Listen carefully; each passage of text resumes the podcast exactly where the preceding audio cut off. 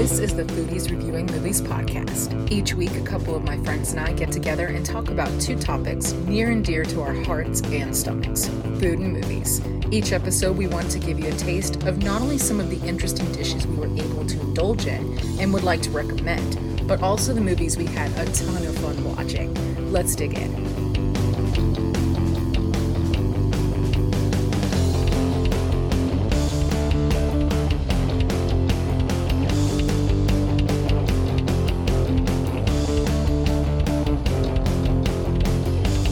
And welcome to the Foodies Reviewing Movies podcast. I'm Callie. And I'm Kenny. Thank you for being here, Mr. Kenny. Absolutely. And thank you, listeners, for joining us in anticipation for the newest installment of Ghostbusters franchise, Ghostbusters Afterlife. Woo! Are you excited? I'm so excited. It looks awesome. Are you going to go see it in the theater? Uh, hell yeah. Okay. All right.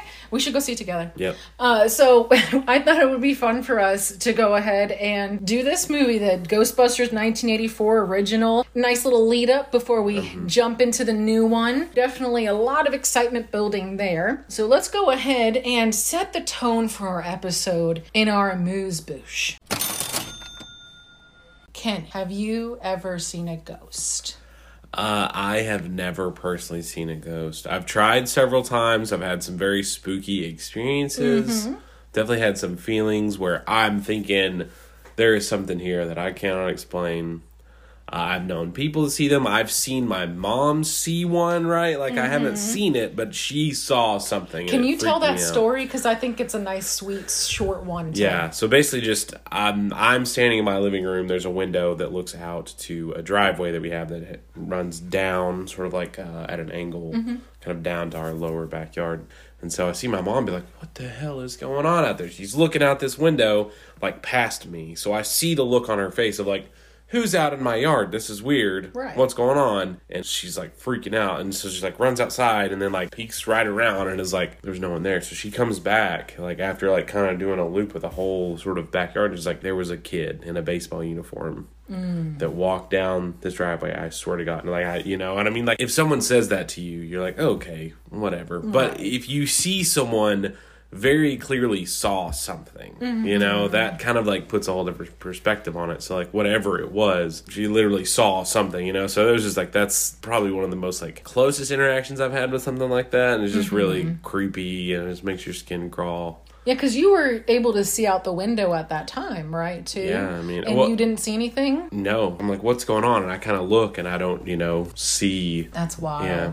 So it was, it was a really creepy experience, but that's the closest ghost story I've heard. What about you? I have two. I'll tell the creepier one first, and then I'll tell the nicer one second. So the creepier one here in Kentucky, we have a place called Waverly. Uh, sanitarium and Waverly Sanatorium is a place that they had people go to who were sick with like tuberculosis and stuff. And there's a lot of deaths that were there. And I went when I was working on a sci fi documentary as a production assistant. And at the end of the night, I remember after just sort of feeling a lot of creepy feelings, going through a long day, maybe, I don't know, maybe I was sleep deprived, whatever. I just felt like someone was watching me as I was going to my car. So I put my hand on the door handle and I'm like, I'm gonna look back. This is a mistake, but I'm gonna look back. Yeah. I look back and my my eyes are immediately drawn not to the first floor, not to the second floor, the third floor to a window in particular near this like fire escape kind of scaffolding on the side. And up in that window, peering at me, creepily smiling, is a small boy who is glowing white and translucent almost. Staring at me like this, Kenny. I'm going to show you. That's no. Yeah, Mm, yeah. up. Big, like, s- grin to ear to ear. Just creepy AF. So, yeah. Give me like like I will see a full bodied monster before I want to see a child ghost. Right? Like, Children mm, ghosts are the creepiest No, and the thank you. weirdest thing. Like in our last episode that we had come out that dropped was Little Evil, and in there there's a little boy Yeah. similar to the Omen. Children are creepy when they're Yeah. ghosts and supernaturally involved with things. So No, thank you. not about it. Second story, very quickly. I was living in a house still. This was back when I was in high school with my parents, and I was sitting in our sort of like our the more uh, structured living room, if you would. That's supposed to be like the nicer area where you really don't sit. And I was sitting in there, and I look over, and there's like this glow almost kind of you know when the sun comes in through a window really brightly Yeah. but there was no window there. There was a door, but how the sun would come in, it would have been going like east to west mm-hmm. instead of north to south, and it was going north to south. That's messed up. And there was a picture of my grandmother that was draw- like like nicely drawn, a Yeah. really nice portrait of her. It was right near her port. I'm getting chills right now. It was right near her portrait, and her urn was there with her her remains, and it was a nice golden glow, and I just felt warmth. And closeness in that moment. And so it was just a really nice feeling. And then I told my mom about it, and she's like, Wait, show me where it was. And I showed her, and she's like, I saw that a few days ago. Oh god. Yes. Whoa, that is always weird when somebody else saw the same thing you saw. Yeah. So I was like, well, you know, we both were sort of like, well, I guess grandma is here. so that Yeah. was really nice. When me and Casey we had a cat pass away a while back, and it was Mm-hmm. oh man, it was so tough. We came back, we were just hanging out in our garage. You know, it's kind of like our front porch area, just like our decompression space. We were just hanging out in there and just bawling our eyes out, really. Um, just not really sure what to do. And then we see on the ground this like little rainbow, mm. and it was like you could kind of tell the way like the rays were, hit, you know, like. I don't know. It could be bouncing off of something, but it's like Yeah. we had never seen that and have never seen that since. And it was like just this like little moment where you just like you can feel something is there, you mm-hmm. know. And so I don't know. I think I don't know. There's just so much like bioelectricity flowing around. I, I mean, there's who's to say some can't stick behind. and I mean, Marceline spent a lot of Yeah. time in there. That was her Absolutely. favorite Chasing place. crickets, and that was where her little yeah. So I mean, who who knows? Who's Yeah. to say what's real and what's not? People have seen stuff that can't Mm-hmm. be explained, and I don't know. You can. Our spirits and our lives are so intertwined with the spaces that we're in. You know, it makes Mm-hmm. sense that some people could still be here. Yeah. So, I mean, and a lot of times I feel like the supernatural is related to negativity and people think it's a scary thing. But with situations like what we just said, I feel like that's a nice little reminder that it can be a good thing as well. Yeah. That someone's sort of maybe watching over us. So, always a nice little thought. Well, let's go ahead now and move into our apps haps. We are going to be talking about Chang's Chinese restaurant here in Lexington, Kentucky. And by the way, this always just reminds me of Chang from Community. Every time I just think about it, Big I love Chang. Ken Jeong's character is really in good. that, and he's just so sassy. I love it. But yeah, so I couldn't really find much background information on this restaurant. Mm-hmm. So one thing I will highlight is the fact that they have a drive-through window. Yep, drive-through Chinese food is incredible. Yes, I did not actually get to experience it because I had a COVID scare this past week. Luckily, tested negative, but I ordered it from DoorDash and they delivered it for me. Hey, So that could Eat it. Well, you that is one fact about it. They Yes, accept DoorDash. They do. so- They do accept DoorDash. And while I couldn't find too much information on it, I thought I'd go ahead and just read a couple of short reviews to give everyone a little taste. Because here's the thing a lot of Chinese restaurants are very similar. Yes, some of them sort of have maybe their own flair to things, their own little style. Maybe some items sort of vary in different ways. But for the most part, there is a basis of Yeah, similar standing. Absolutely. There's a standard Chinese restaurant. Yes. So these reviews are all from within the last three months. First one is from Kelly A. Three months ago, five out of five stars. Says, absolutely the best Chinese food around town. Great prices, always hot and fresh. You won't be disappointed. Jordan M. Also five out of five stars from a month ago. Best Chinese in Lexington. Been here 11 years and had a lot of Chinese food. Chang's is the best. Last one is from Pidcar. Three weeks ago. Only two out of five stars. What's going on here, Pidcar? Let's see what you said. Cheap but really bland. Even the lo mein and fried rice was lackluster. Had higher hopes since I've heard so much praise from others.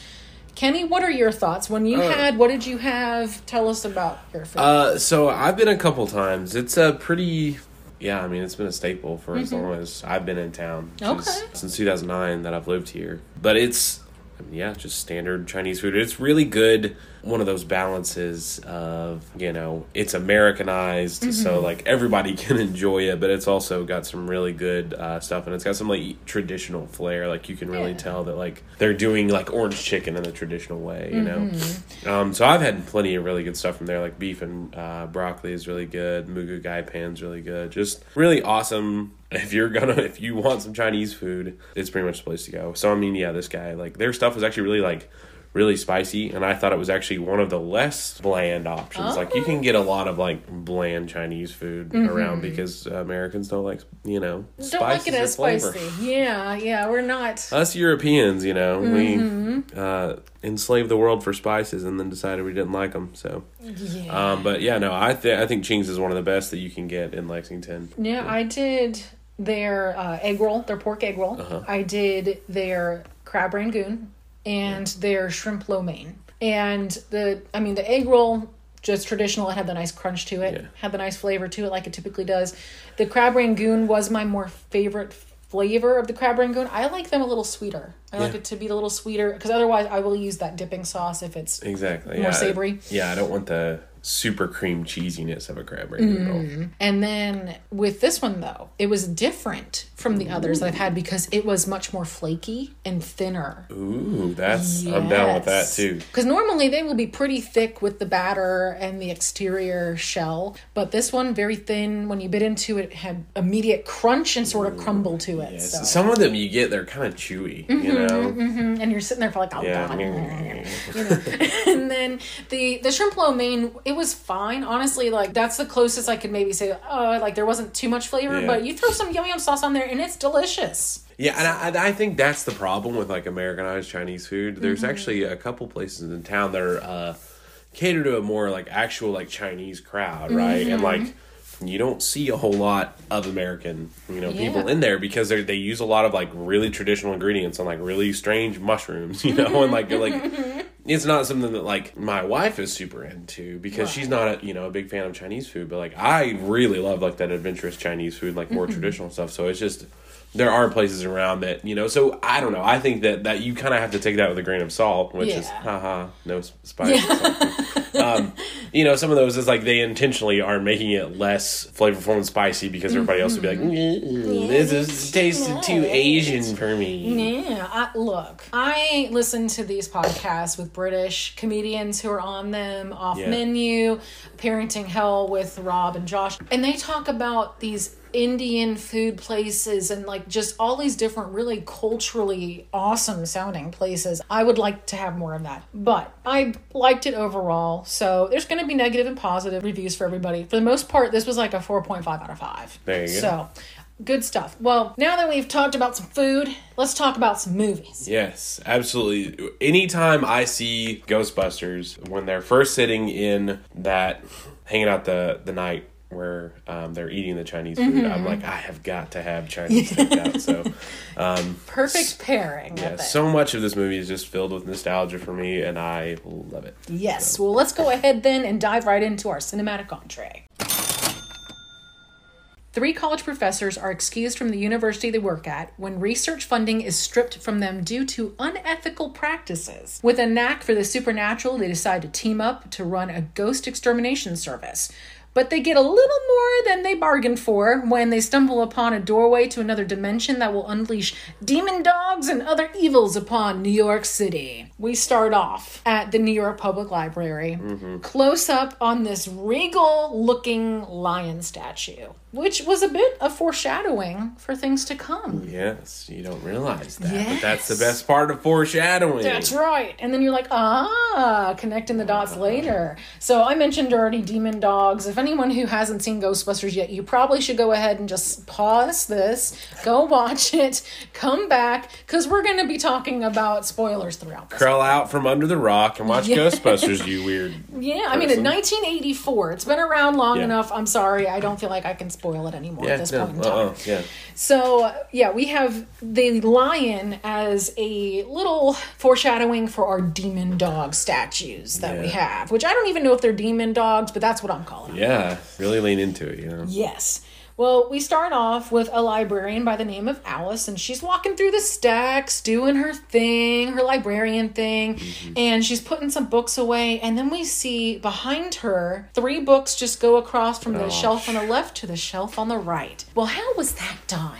Done by wires, Yeah. of course. You could not see the wires at all. They did a great job with hiding those. Yeah, no, just I love the scene that the actress, which I did not know her name was Alice, by the mm-hmm, way, is mm-hmm. genius. Mm-hmm, Yep, Alice She's Hammond. literally made to be a librarian. You know, Yes. in every movie, if you're casting a librarian, you wanted to cast this person. Mm-hmm, she's perfect um, for the role. I remember as a kid, this like how it starts. The stakes are just already set. There Yes. are ghosts. Get used to it. Here, we're I you know, love it. And the the cards, the index cards that fly Mm-hmm. Out immediately after that, right? Yes. The whole books on the wires, and then there's the cards that you know Mm-hmm. fly out. It's so terrifying to me as a kid because I'm like now when I watch it, I'm like, how do they do that? You know? And so, but then when I was a kid, I was just like, oh my god, this is There's there's, yeah, no spooky ghosts. But uh, so the. Um, Apparently, they had somebody push it from the back, and Mm-hmm. then had a leaf blower that would like shoot the cards out and like Yeah, it try was to like get that right. Yeah. straws, yeah. Oh yeah, it was yeah. Or no, it was like a yeah. He was just blowing on a straw. Yeah, it? yeah. So yeah, I was he thinking leaf blower, but no, because that would have been too loud. why? yeah. But, but yeah, so they had this guy who was standing behind the shelves of Yeah. the index cards, pushing them out slowly. Had a straw in the back and then was blowing on it really hard to make them fly up into the air. I remember why I thought leaf blower was like, damn, that's a lot of blowing. I was like, you gotta have a leaf blower for that. Yeah. But yeah, no, that's that's crazy. So Yeah, so they used uh yeah a guy with a straw. I don't know who the blower was back there, but uh, Yeah. he did a good job. He did a good job. uncredited blower guy. Yeah. So she, yeah, because she's walking through the stacks and she does the whole like looks around, like, did I Yeah. just see that Huh, kind of thing? Walks by the index cards and then they just start flying out. And I mean, she takes off running because who Yeah. doesn't Yeah. when you see this kind of stuff happening? And then she like stops running. You can see this just sort of petrified look on her face. Starts screaming. Yeah. hair's flying backward because of this like breeze, bright light, and then the Ghostbusters theme song pops up with the title. We go straight then to the College of Psychology at an unnamed university, and we immediately see on the door. Do you remember what it says on the door? Oh no, I really don't. Uh, It says Venkman burn in hell. uh, So there are three different doctors' names Dr. Peter Venkman, Dr. Raymond Stantz, and Dr. Egon Spengler. And uh, apparently, people are not too happy with Venkman. and they also have like a, a do not disturb made Mm-hmm. door hanger from like a hotel resting on the doorknob. And you're like, what is going on here? I have some mixed signals. I just I love watching this as someone who works uh, in higher ed, you know, and kind of like Mm-hmm. knows the university stuff. Like it's just interesting to like go back there I'm like I mean, just like the whole grant cycles, and it's just interesting to see it from that perspective Mm-hmm. of like if you were doing this, you would absolutely be kicked off campus. Oh yeah, and I mean we find out they do. But yeah, so Venkman is played by Bill Murray, you know, famously known for Groundhog Day. As of the moment, has 94 other acting credits. He's in there with two students, one male, one female, and they're doing some kind of experiment in quotations where they have to guess a shape on some cards. This poor male student, it doesn't matter if he gets it right or wrong. He gets zapped with a little electrical shock. So this watching it this time, I actually got a little nugget out of this, right? So what he's doing after this goes on, right, where he gets the kid gets zapped a few times, Mm-hmm. Gets really upset, he calls the cards correctly every single time. Yeah. He sees the hidden cards every single time. Mm-hmm. And then there's the pretty girl, and you know, Bill Murray is like very clearly lying to her that she's getting all these right. Yes. He keeps zapping the person who is absolutely guessing these cards are like straight up Jedi mind trick, right? Mm-hmm. And then he, the guy gets pissed off. He's like, "What am I even doing here?" Yeah. And then Bill Murray says, "I'm testing how negative reinforcement affects ESP." He- He says that? Yes. Oh so, God, I which. I exactly right. I have missed this a thousand times watching Ghostbusters, and then so when you ask that question, what's he doing? He's legitimately doing exactly what his experiment is supposed to be mm-hmm. doing, which is this guy clearly has some level of ESP. Yeah. And so Bill Murray is shocking him, giving negative reinforcement to his ESP. He still continues to get the cards right, right? So it's just it's it's fascinating how like he's getting these results, but he's very clearly distracted by this pretty girl. So like Yeah. it, it's really funny because he's just actually doing what he's setting out to do, what his hypothesis is. It's just really funny to like like how did I miss that single line? That's wild. I just was so distracted by him hitting on the co-ed the whole time. the female co-ed. And I Yeah. was just like, this guy is such a slimy guy. Just which is funny because he gets slime later. But yeah. I just I'm like, ew, like stop hitting on her, professor. And I'm just so distracted by that because she is really pretty. Like I get it, but dude, she's also you're stupid. But it is it's just really funny to to see those little things because it just kind of explains his character, mm-hmm. Right? Of like mm-hmm. he is actually a very smart person. He Yeah. is actually like doing science. He just is like, but I also have these ulterior motives, you know, of like I want to yeah do good things for me. But I think that that's what leads into them starting a business mm-hmm. together Yeah, I, I can to see get that. rid of ghosts. Kind of Yeah. like a con man vibe, you know. Exactly. And then we have Raymond Stantz come in and just immediately is really excitable.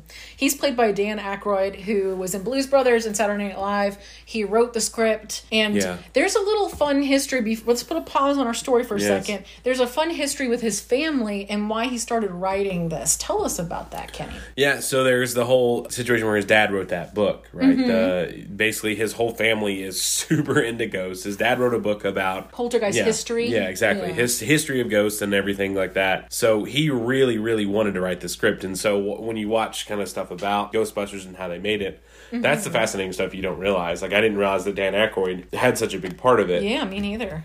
And that his family was so intertwined. But it's just it's cool to think of things like that because I don't know, continuing the family business of Mm-hmm. like you know, it's just interesting to see that like your family's interests aren't lost on you, and like him being proud of like Ghostbusters Yeah. because of this stuff. So yeah, I think that's just fascinating to stuff that I didn't know Mm-hmm. about at all. You know, Yeah, and it is interesting because when you watch, for example, movies that made us, they have an episode about Ghostbusters, and he just very nonchalantly is like, "Oh yeah, we we were in the the business of believing in ghosts," and a lot of times people may be embarrassed about that fact. He is all gung ho about it because this is something Yeah. that sounds like it was generations worth of family members believing in the supernatural. nonchalant is a good word because he just comes out as like, yeah, when I was writing Ghostbusters, I was like, wait a second, oh, how did I not? what? What? yeah it's, it's just it's fascinating to to see that very upfront yeah hey this is what i believe i don't care what other people think i appreciate that very much from dan Aykroyd. well let's unpause our storyline here and we have peter sort of hitting on on the chick and then Ray comes running in and he's like, "We need the video cameras. We need, Yeah, we need to yeah. go. There is a free floating, full torso, vaporous apparition." And he Peter's like Ex- excuse me goes over to ray and smacks him in the head and is like can't you see i'm busy here? And ray's like we need to go. We need to go now. So the co-ed agrees to meet peter later on that night at like 8 o'clock. And uh, yeah nothing suspicious about that at all. But we end up at the new york library again. And that's where we meet egon spengler I love this scene because Egon's doing his little uh, magic little scanner thing, which I love. I think that that thing's amazing. I actually used to know what that was made out of, but I don't remember anymore. Mm-hmm. Um, but they did, yeah, they did some weird combining of things to make that little uh, gadget that Egon's using, and yeah then like frankenstein some stuff together and then Bill Murray comes up and starts tapping on the table and stuff, and Egon's like, "What the hell?" This is fascinating. Yeah, he's he's played by Harold Ramis, who was also really involved with this movie as well. R.I.P. Yes, uh, he he unfortunately did pass away several years ago. I think 2014, 2015 ish. And he was known for SCTV, Groundhog Day, and Caddyshack, which he and Bill Murray had a great relationship up until it was either Groundhog Day or Caddyshack. I think it was Groundhog Day because they, yeah, Yeah, they just really, those. really had some big falling out, and they didn't mm-hmm. make up until Right before. yeah, right on like Harold mm-hmm. Ramis's deathbed. They just mm-hmm. made up. and Yeah, he showed up to like the town he was living in. He didn't know where Harold lived, so he went to the police station Yeah. and was like, "I need you to take me to Harold Ramis." And the cops escorted him there and they sat and Yeah. talked for a few hours made made amends and and harold passed away not too long after that. So i was glad that they made a bit of amends up with that. So we're in the library. They are in the process of getting an actual face-to-face Yeah. with our our ghost. So why don't you lay that scene out for us really quick I really think it's an interesting use of like the cold open, right? Where you're basically you're thrown into the thing, and then you put the characters back into a scene that's already happened. Um, so you see everything there. There's slime everywhere. They're going Yes. through it. No, and he's talking about ectoplasm, and just seeing Dan Aykroyd's excitement is really fun. Like to me, he's a lot of people will say Bill Murray is the best part of Ghostbusters, and i feel like dan Aykroyd is right? like I, him that's that's kind of what I Egon. think. Yeah, I think the two of them are like they're just an interesting team. Mm-hmm. I think it, it takes uh, all three of them to make the Ghostbusters what they are. But it's just fun to see Dan Aykroyd's excitement it, like seeing everything, and like Bill Murray's like touching the stuff. Mm-hmm. yeah when oh, he gets why- it stuck yeah. on himself and he's like trying to Yeah, wipe it off and putting it on the, the cards is so fun. I liked that Um, a lot. Which, speaking of our team, our team initially was not supposed to be composed of these three Yeah. individuals. Initially, they were thinking Eddie Murphy. They were thinking John Belushi. Unfortunately, Belushi passed away while this was being written. But they did base one of the the characters off of him a little bit, who Yeah. we're going to meet here in just a, a few. So I'll make mention of that again.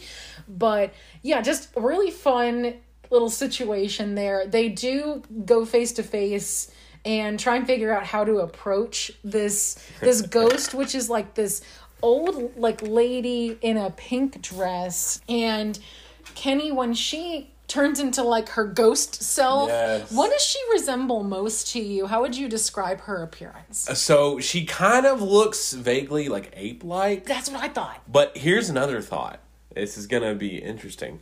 She kind of reminds me of one of the trolls oh from Ernest Scared Stupid, which we know is the greatest horror movie of all time. that's Um, interesting But yeah, she's got this like big teeth and this big jaw, and I'm like, oh my god, she kind of looks like one of the trolls from yeah yeah from Ernest Scared Stupid. So That's uh, but that's. I love when Dan Aykroyd's like. All right, what are we gonna do? Yeah. Get her, you know, like what, what the hell are they supposed to do? Just like grab this ghost as the I love that. Yeah, at first like, oh, let's let's try and talk, and it doesn't work out. So he's like, all right, let's let's just get her. Yeah, so they they end up catching her, don't they? They no, No, they don't. She ex- just ah, scares them and they run out of the library. Oh, you that's know? right. Yeah, because the the next thing they do, they do catch it. But yeah, this first one, yeah, they run scared because that was like the first one they really came face to face with. Yeah, and, and that's when Egon says these readings are promising. Mm-hmm. I think we could catch one. Yeah. And so then that's when Bill Murray's like, "Oh, we could make some money off of this." And then Dan Mm-hmm. Yeah, Aykroyd is really excited to to do it. I love. He's walking away. They're talking about it, and he's like got all this camera equipment on him. I just thought that was funny. He's just like, "What a little dweeb." Yeah, and, and I mean, really, it comes in handy that Bill Murray's character is thinking, oh, this could Yeah. get us money because their grant gets canceled. Yeah. And they get canned. And now they're out of jobs. And when Ray is like, I've worked in the private sector, they expect results, is Yes. one of the funniest things. Because it's like, oh, so in other words, you're just sort of like BSing, hanging out. As someone who works in the public sector, as someone who works for a university, it 100% is true. That's what everybody says. It's like, yeah, you could go to the private sector, but mm-hmm. You, you work a lot harder in the private sector. Exactly. Like, what do you think the best option would be if, for like employment, if you were to be in their shoes? Do you think what they did was like the best, or do you think them doing another route? Listen, I think being an entrepreneur is just the way to go. Yeah. No, I think- no one but your own Yeah, boss is you. it's it's tough. It's a hard life. It's a hard road, but you don't have to be a boss. You don't have to be a corporate shill. You know. you don't have to answer to anyone Yeah, else. exactly. You get to make the rules of how you want to do it with an idea that you're really passionate about. Mm-hmm. And then, yeah, it's just, I don't know. I think if you have a, a- an extremely passionate group of individuals, you should come together, put some ideas down, and can start a business. Do Mm-hmm. Yeah. it. So what if it fails? You know, then make another one. Yeah. I agree with you. So yeah, they end up doing that, and Ray sells his parents' house. Yeah. well, he he just gets a new mortgage on it. I thought he sold it. Oh yeah, that's right. He does. He sells it. And he's like, Yeah, you he didn't even bargain it. with the guy. Yeah, and he's like, oh, 19%, you know, blah, Yeah. blah, blah, kind of thing. So, yeah, they, they start this supernatural extermination service. They go and they're looking around at different real estate opportunities, and they come upon the firehouse, which they end up purchasing. But Egon's like, this place should be condemned. I love that. Yeah, the the neighborhood is a demilitarized zone. Yes, which the the firehouse that they did use for filming Mm-hmm. has been condemned since. Aw. But I mean, it, it was around for a while. The exterior that they used Mm-hmm. to shoot it is still there. Still there in New York. I think it's ladder eight, and it, it has like I believe from what I saw in the how this movie made Yeah. us thing was that they have the Ghostbusters emblem on the fire truck itself. That's pretty cool. So I thought that was awesome. Yeah. They start this this business and they're looking at this and Egon and Peter are like, we really do not need to get this property. And Ray is has like this childlike wonder come Yeah. over him and he's like, I love this. This is great. Oh my god, does this pole work? Slides this- down yeah. The pole. Can we stay here tonight? We should stay here tonight. I know. As honestly, I feel like I'm Ray in a lot of situations where I'm just like my enthusiasm just Mm-hmm. way does not match, and then you know my wife is always got to be like, "Hey, let's what, what Let's if we tone this down? Yeah, just a little bit." I'm like, "No, no, I'm gonna I'm gonna I'm turn." ready. Yeah, Yeah, and I mean, I think the reason why we ended up with the firehouse was because Ray was fronting a lot of the money for it.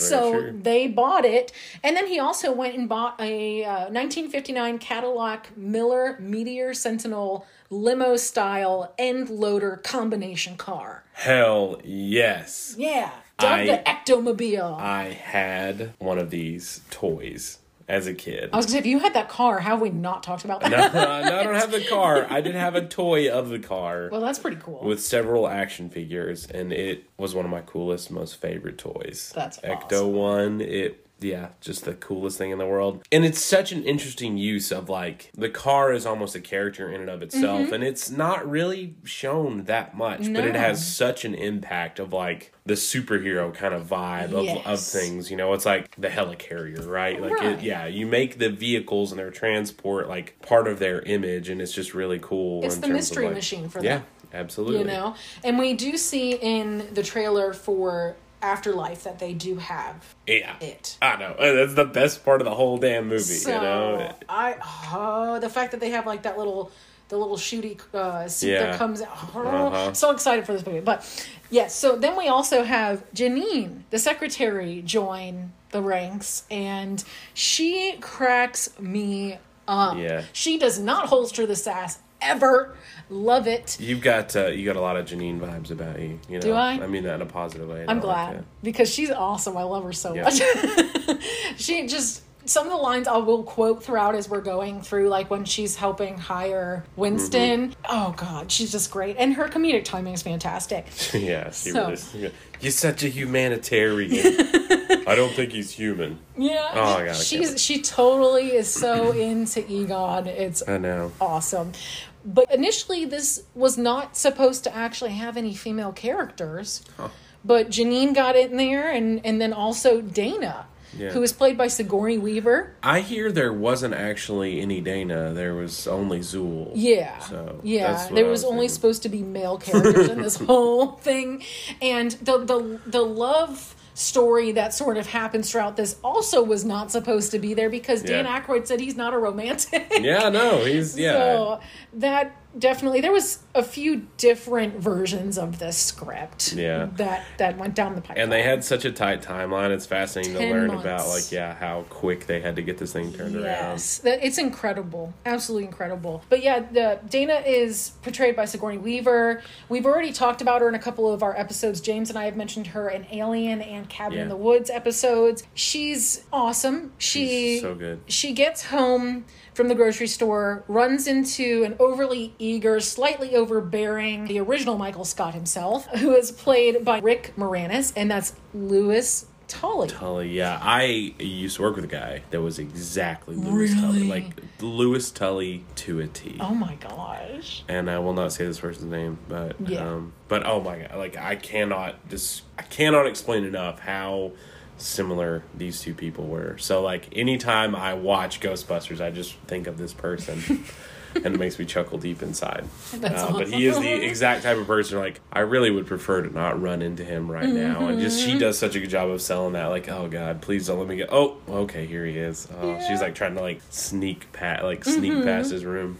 It's hilarious. Well, if you're sitting here going, Rick Moranis, that name sounds familiar. Where's he from? Also from SCTV, Little Shop of Horrors, and Honey, I Shrunk the Kids. Yeah, if Rick Moranis sounds familiar and you don't know who it is, you're insane. Crawl Yes. out from your rock and watch freaking Ghostbusters and learn Yes. who Rick Moranis is. Exactly. So he's trying to talk to her about how her TV was too loud and there was neighbors complaining and he's like, "But then I turned my TV up so that way maybe they thought there was something wrong with the TVs." Yeah. And just sort of the way he talks, the way he holds himself is he is a nervous cucumber Mm. of a person. But he's just like trying so hard to get her to be at least friends with him. You know, he's definitely wanting more than Yeah. that. But he's just like, just just hang out with me. It's okay. Like just hang out. So The definition of an incel, I think. yeah, yeah, I think so too. Well, she thanks him for doing that and letting her know, but she didn't even remember leaving the TV on. And Yeah. There's your first clue. Something spooky's dun, going dun, on. dun. Yes, she goes into the apartment and she sees the Ghostbusters commercial, doesn't she? Yeah. At some point, and Which is the best commercial ever. I love it. The step forward.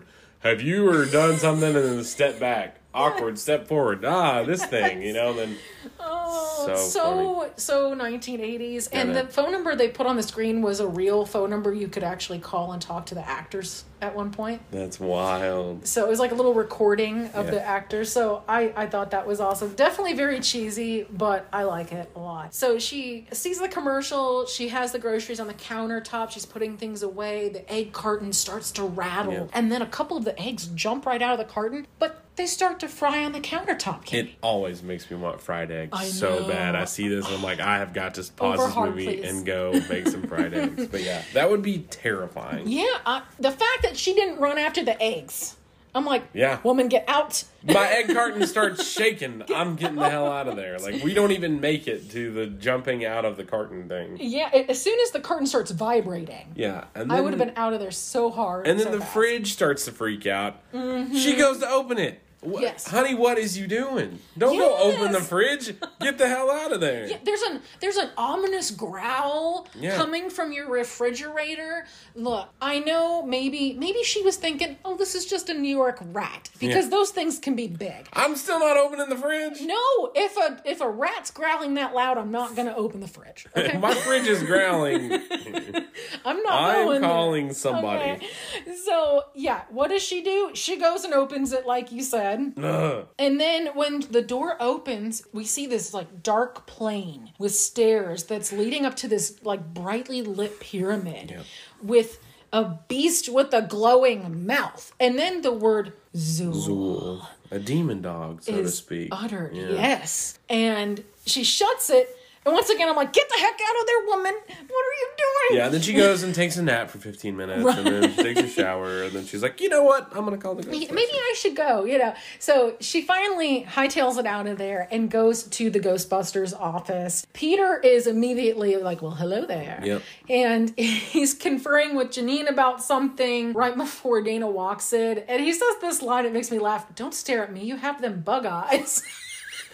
Yeah, I love it. I'm sorry about the bug eyes thing. Yeah, and then and then he like walks away and Egon comes out from underneath the desk and immediately in my mind went somewhere dirty. I'm like, what is he doing underneath the desk?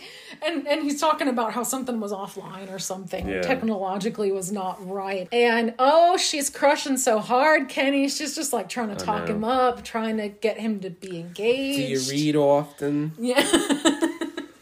Yeah, I do love Janine. She Oh. absolutely and Egon is just has is totally clueless. Yeah, Um, He's such a good Harold Ramis is just such a random good character actor. and so like straight faced, serious. I love it. Yeah, then Dana shows up and she's like, uh, are you all the Ghostbusters? I sort of have a problem. Peter's like, I'll take her to her apartment and then check her out. I mean, check out her apartment. And they had her like strapped up to these machines, just making sure she wasn't lying and, and all that, or she wasn't crazy.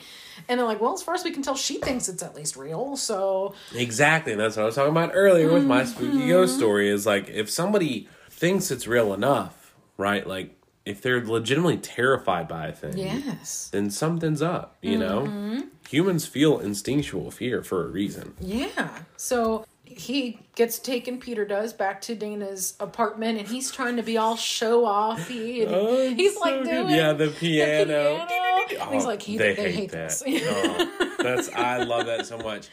I feel like I got a lot of my like I don't know.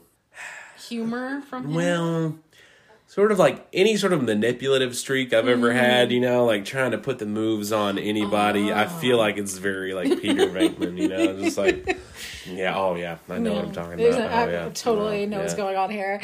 And, you know, she says this line after they exchange a few things like, he looks in the bedroom because, oh, that's the bedroom. And he's like, oh, has anything ever happened here? She goes, no, nothing's ever happened here. He's like, what a crime. Yeah.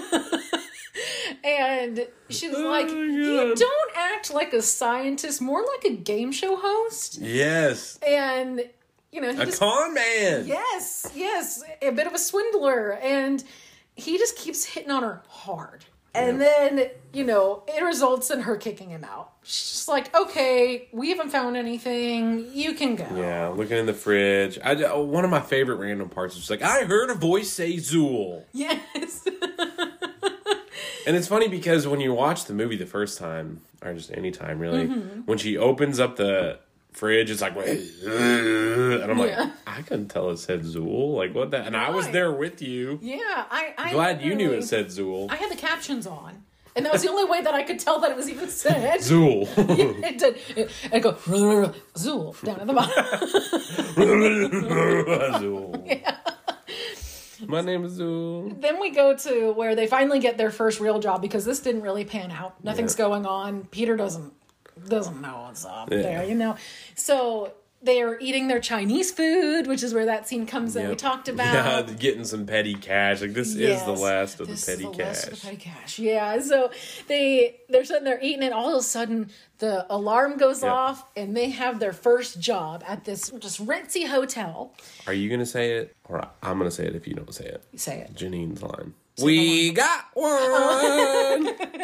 it's the best line in the whole movie when she just finally hits the button. We got one.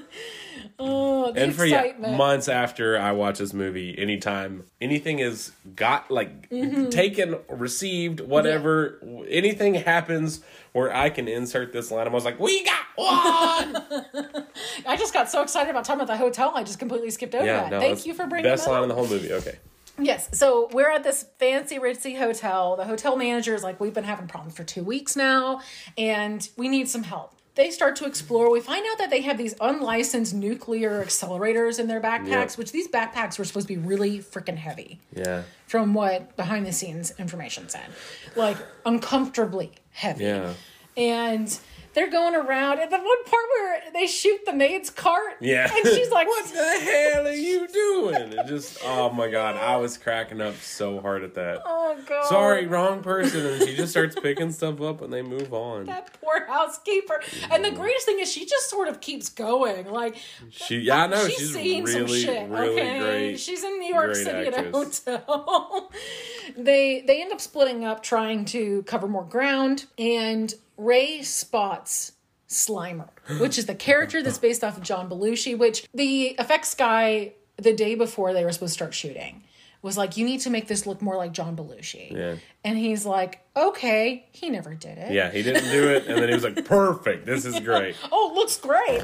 Yeah, so how would you describe Slimer's visual appearance? I mean, just a chunky little chongus made of green ectoplasm. You know, Yes, his teeth. rolls on rolls. Yes, rolls everywhere. His teeth and Yes. the tongue are hilarious. Yes. Like, uh, just love it. The little nose, Yes, nubbin of a nose. it's he's adorable, and he's know. sitting there just manja manja on a bunch Yeah. of food. What kind of food would you want to find on a tray if you were Slimer? If I was Slimer, I would want leftover breakfast buffet food. Oh. Like just a bunch of like powdered scrambled eggs and like just a bunch of Bunch trays of, breakfast bacon. meats. Yeah. yeah.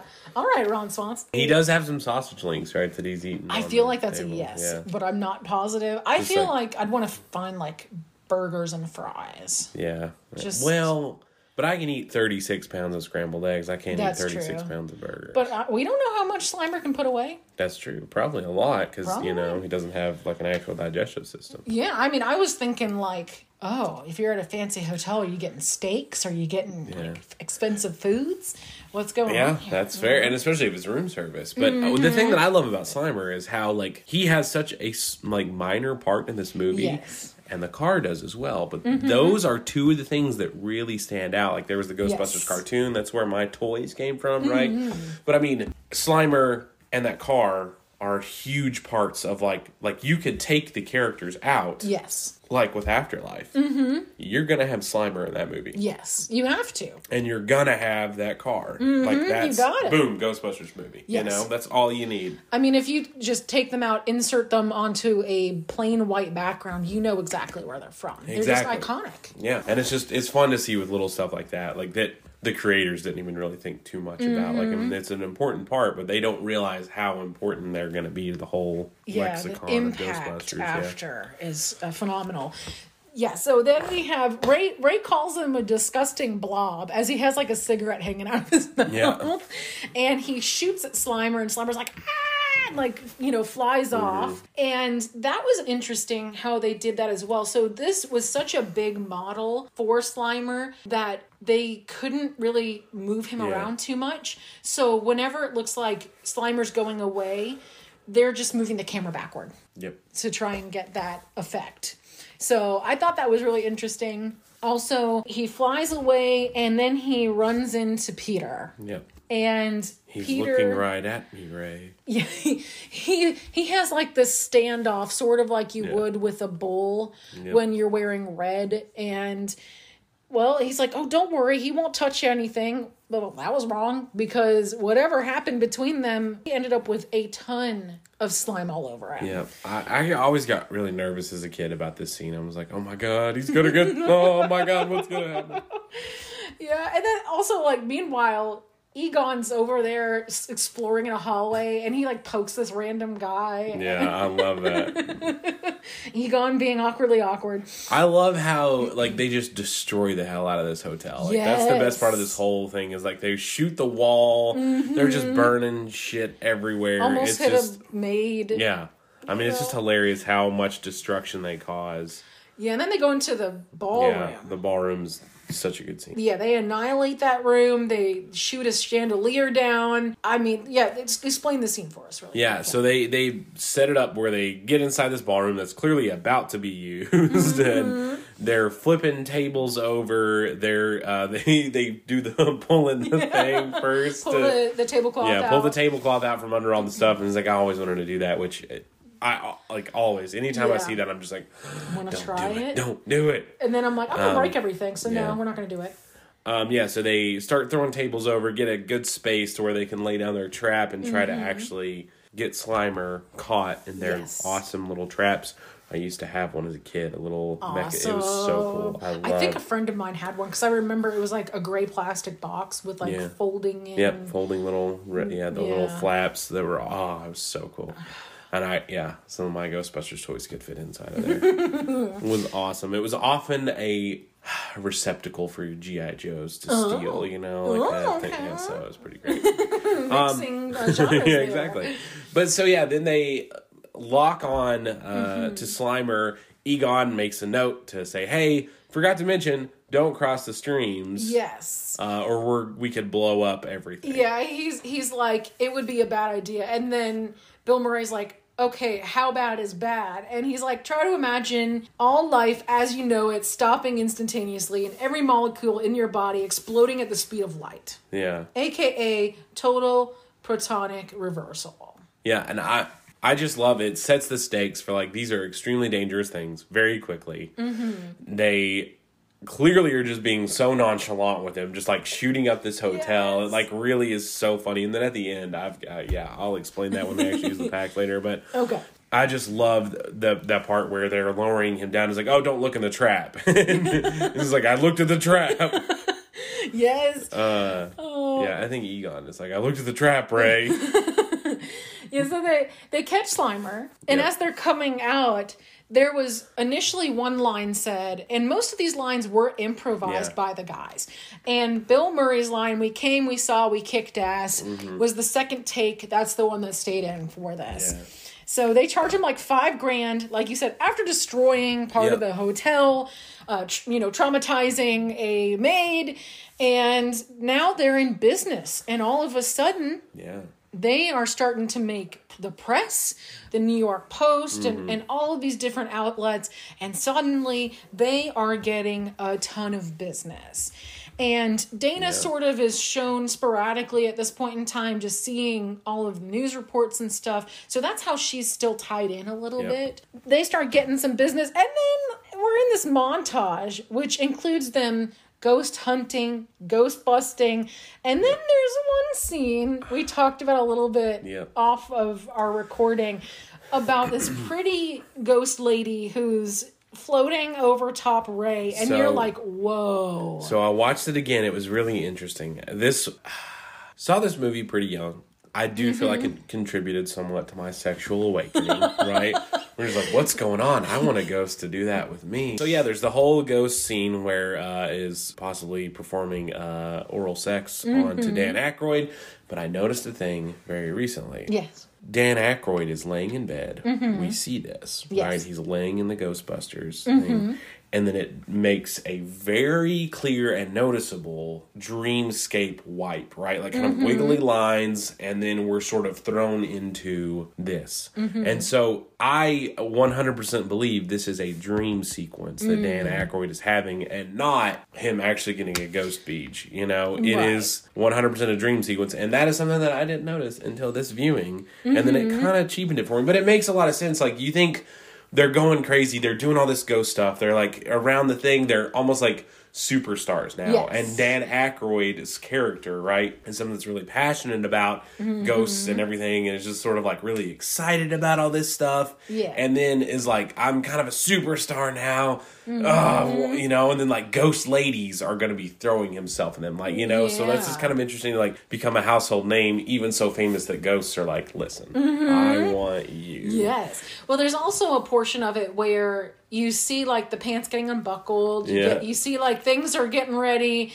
to to go down, and then all of a sudden you see him sit up really fast Mm-hmm. in bed, and I was like, why did that happen? And I I just missed the squiggly like wipe. yeah thing. it's like right before he actually you actually see like the whole stuff happen to him it kind of like does like a squiggle dream wipe you know Mm-hmm. Yeah. So, So- that's where I definitely I will say I agree with your your theory of it being a Yeah. dream. But I yeah, because at first I was like, is he feeling conflicted at all? He's like hunting down the ghost brethren, yeah but i then know consorting with one. What? but but here here's a question if this happened to you Yeah. would you let the ghost keep going Look, uh, I mean, you gotta try everything once. That's I, that's how I feel. I'm like, I'm not. Yeah, we're Yeah. not stopping this. Just, just, just go for it. You know, I sort of a Romeo Juliet scenario. You know, Yeah, who knows? Montagues and the Capulets. It's fine. so, I don't know what that has to do with Romeo and Juliet. Well, I mean, he's hunting down the ghost. Okay, I do. Okay, And I get it now. I was just very yeah. confused. I was like, wait, are, are they star-crossed lovers that are? That's where I was thinking. Yeah, I mean, you know. So right, yeah. then we have a fourth Ghostbuster join the squad. Ah. Winston Zeddemore, played by Ernie, Ernie Hudson. Hudson. Two hundred forty nine acting credits from this he fella. he is the best. I love Yes. Winston so much. Yes, and I, we've talked about him previously. Casey and I did in the Miss Congeniality episode. He was the FBI agent boss guy. Mm-hmm. So yeah, with his role, he was not in this movie as much as he was supposed to be. Yeah, Bill Murray took a lot of what he was going to say, sort of was just like his ad libbing, you know, Mm-hmm. chops and everything. And it's kind of sad. Like, it, in that, uh, the movies that made us, they talk about how he was like, I, you know, I was kind of sad that I got a lot of this stuff taken away from me. And somebody was like, well, that's Hollywood. You know, That's I think Harold. Ramis was the one who was like, "Don't take it personally." Like, yeah, it's not just how it goes. But um, I yeah, I just love everything about Ernie Hudson's sort Mm-hmm. of character, and a lot of the stuff that Venkman says was actually supposed to be said by Ernie Hudson, but it's just sort of like the you know how charismatic and well known Bill Murray was, you sort of tossed him some of those things that a lesser known Mm-hmm. Ernie Hudson could do. But I just I still think that Ernie excels in this role Yes. so much, and he I just is like him. a dude I want to have a beer with. You Oh know? yeah, absolutely. But and he's a dude that I think I could get a beer with. Yeah, You know, yeah, he's he's obtainable, but he's like that really cool kid at Yeah. school who was obtainable. I mean, with him, you know, his role got moved back because of how much Murray was taking. Got moved back at least twenty pages. yeah. So he, yeah, definitely was in this movie a lot less than he was supposed to have been. And it's funny because Janine, this is the line I, I mentioned I was going to talk about. So she's asking him when he gets there and he wants to apply for a job Do you believe in UFOs, astral projections, mental telekinetic movement, a full trance mediums, Loch Ness Monster, and the theory of Atlantis? And he's like, If there's a steady paycheck, I'll believe anything, Anything you you say. Yeah. and he's hired on the spot by Ray. He's like, Yep, let's go. Sounds good. Yeah, they come in with a trap. Like, here, I'll show you how to do this right now. And then we we learn a little more about Zuul. You know, Yeah. the name was mentioned, but who exactly is that? Well, Peter tells Dana, I found some information for you. It was a demigod worshipped around 6000 BC by the Hittites, Mesopotamians, and Sumerians. And Zuul has, uh, you know, this this god that they worship called Gozer. Yep. Well, Gozer is a Sumerian shape shifting god of destruction, also known and then has like five different names, which I'm not going to read off right now. That's one of the best parts is when uh, Tully rattles off like all the names. That's Mm-hmm. Yeah. such a good scene. Well, I'll, I'll just actually, I'll just go ahead and do it. It's Gozer the Gozerian, Gozer the Destructor, Vulgus, Zofdra, Gozer the Traveler, and Lord of the Zabula. just like, oh god. It's so good when Rick Moranis spits all that out. Yeah, it's so real good. just smooth, way better than I just did because I don't even know if I pronounce half those correct. But yeah, But it- you get it. A lot of titles. exactly. And Vinz Clortho is the keymaster, and so we have Zuul and then this keymaster guy, and we're like, well, what's up there? And as they're talking, Dana says this line, well, what is he doing in my icebox? and then you're like, wait, why is he in the icebox? Why indeed? Yes, we find out in a conversation in uh, jail in a little bit.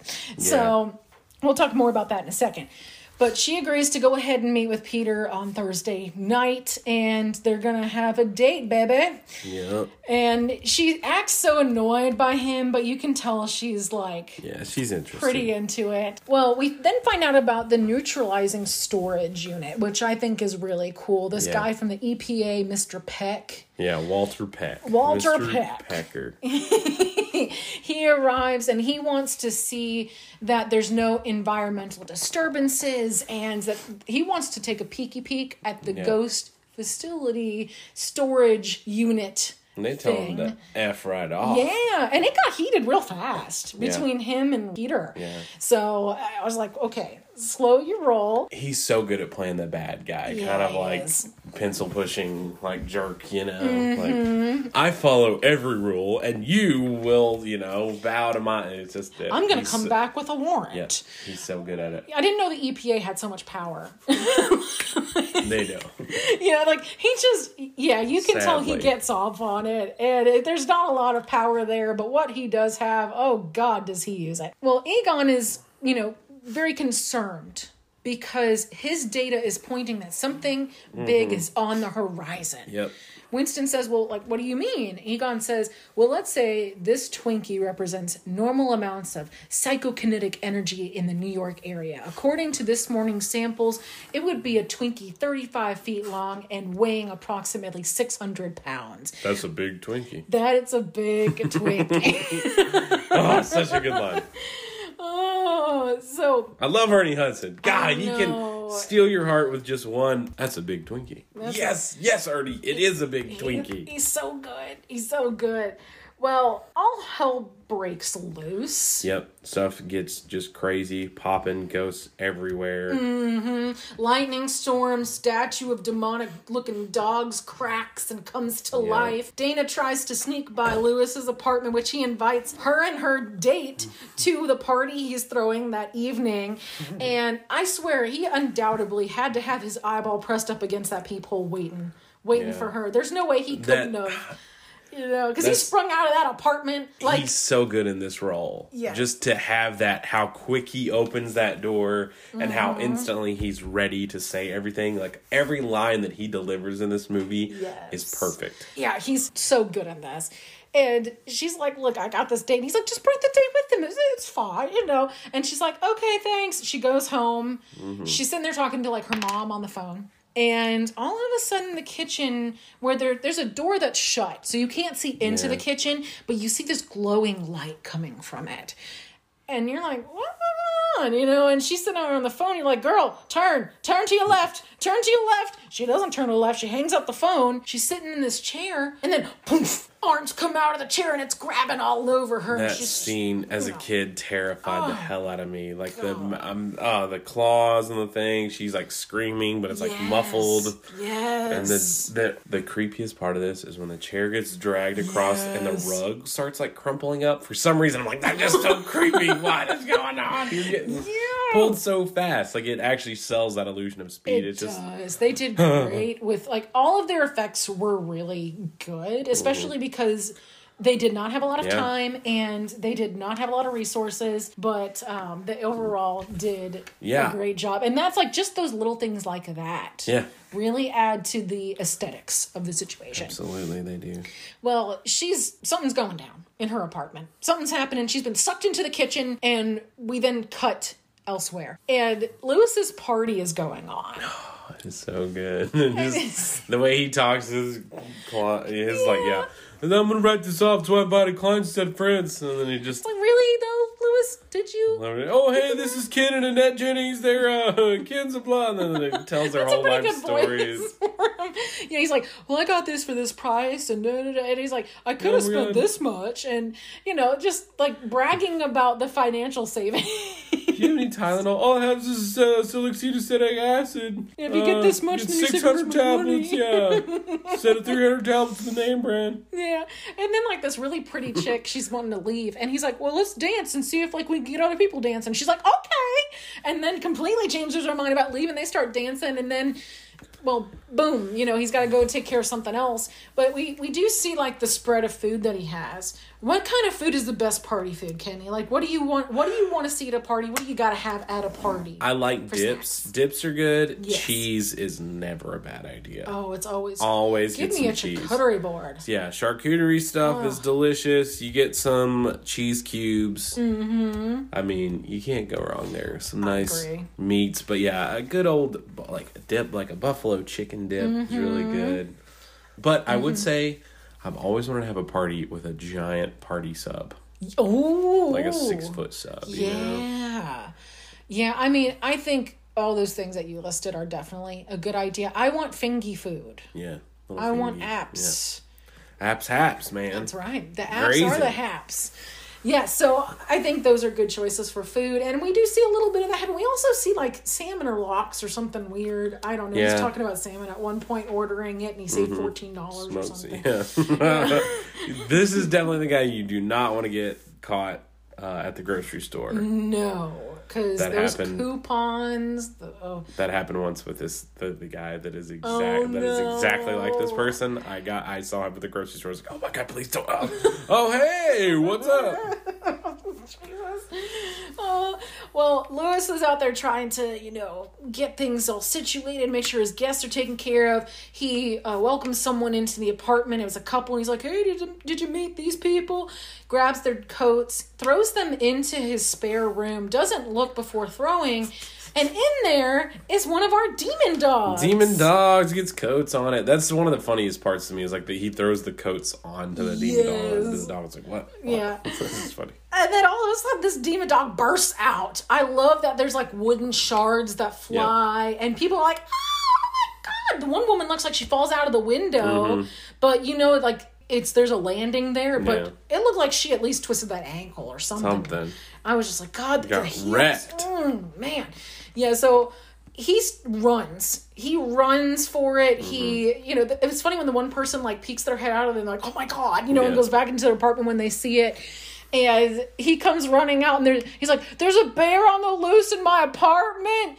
I'm, I'm bringing this up at the next tenants meeting as he's running. Yeah. He's like, there's not supposed to be any pets in the building. And he's getting chased through the park by this mm. demon dog. He gets to what looks like a fancy restaurant. Yeah. He's Like banging on the windows. Glass, yeah, but he can't find where the door is. All the doors are everyone's just staring. They're like, "What is he doing?" You know, not too out of out Mm-hmm. of the normal for I feel like New York. I've heard of some crazy stories, so they're probably just like, "Oh, he's crazy, whatever." There are definitely some weirdos there, yeah. And then you see him being like, "Oh, good doggy. Yeah. Oh, nice doggy." I think I got a milk bone. Yeah, and then all of a sudden you just see him slide down the window, and you're like, "Oh Get God, did he just get eaten or something?" And then Rick Moranis can really shine as a possessed Yes.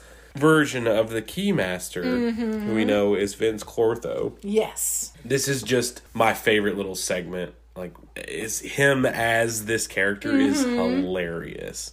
He just turns it on, goes and runs and talks to the horse, and is like, "Are you the gatekeeper?" And then he just starts talking about like, "Wait for the sign, it's coming," and we're, I'll give you a sign. yeah, it's so Oh, funny talking to the horse and just being a goofy dude, and then yeah, And then and then Peter ends up at the Mm-hmm. apartment building right after this happens.